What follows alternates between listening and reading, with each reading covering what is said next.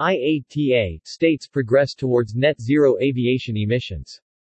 The International Air Transport Association (IATA) welcomed progress by states towards a long-term aspirational goal (LTAG) of net zero aviation carbon emissions by 2050 in line with the Paris Agreement's temperature objectives.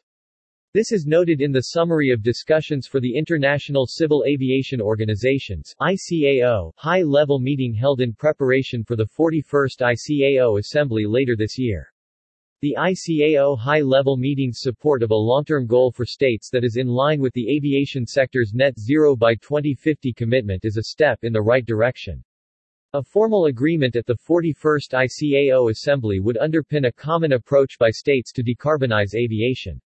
That's critical for the aviation industry. Knowing that government policies will support the same goal and timeline globally will enable the sector, especially its suppliers, to make the needed investments to decarbonize, said Willie Walsh, IATA's Director General.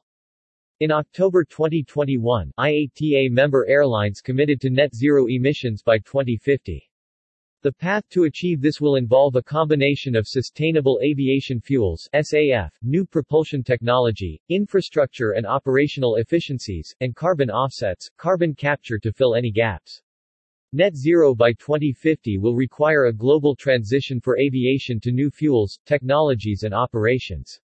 The significant investments to get there will need a solid policy foundation aligned with a global way forward. That is why it is so important for states to carry the momentum of the high-level meeting through to a formal agreement at the 41st ICAO Assembly in a few weeks, said Walsh.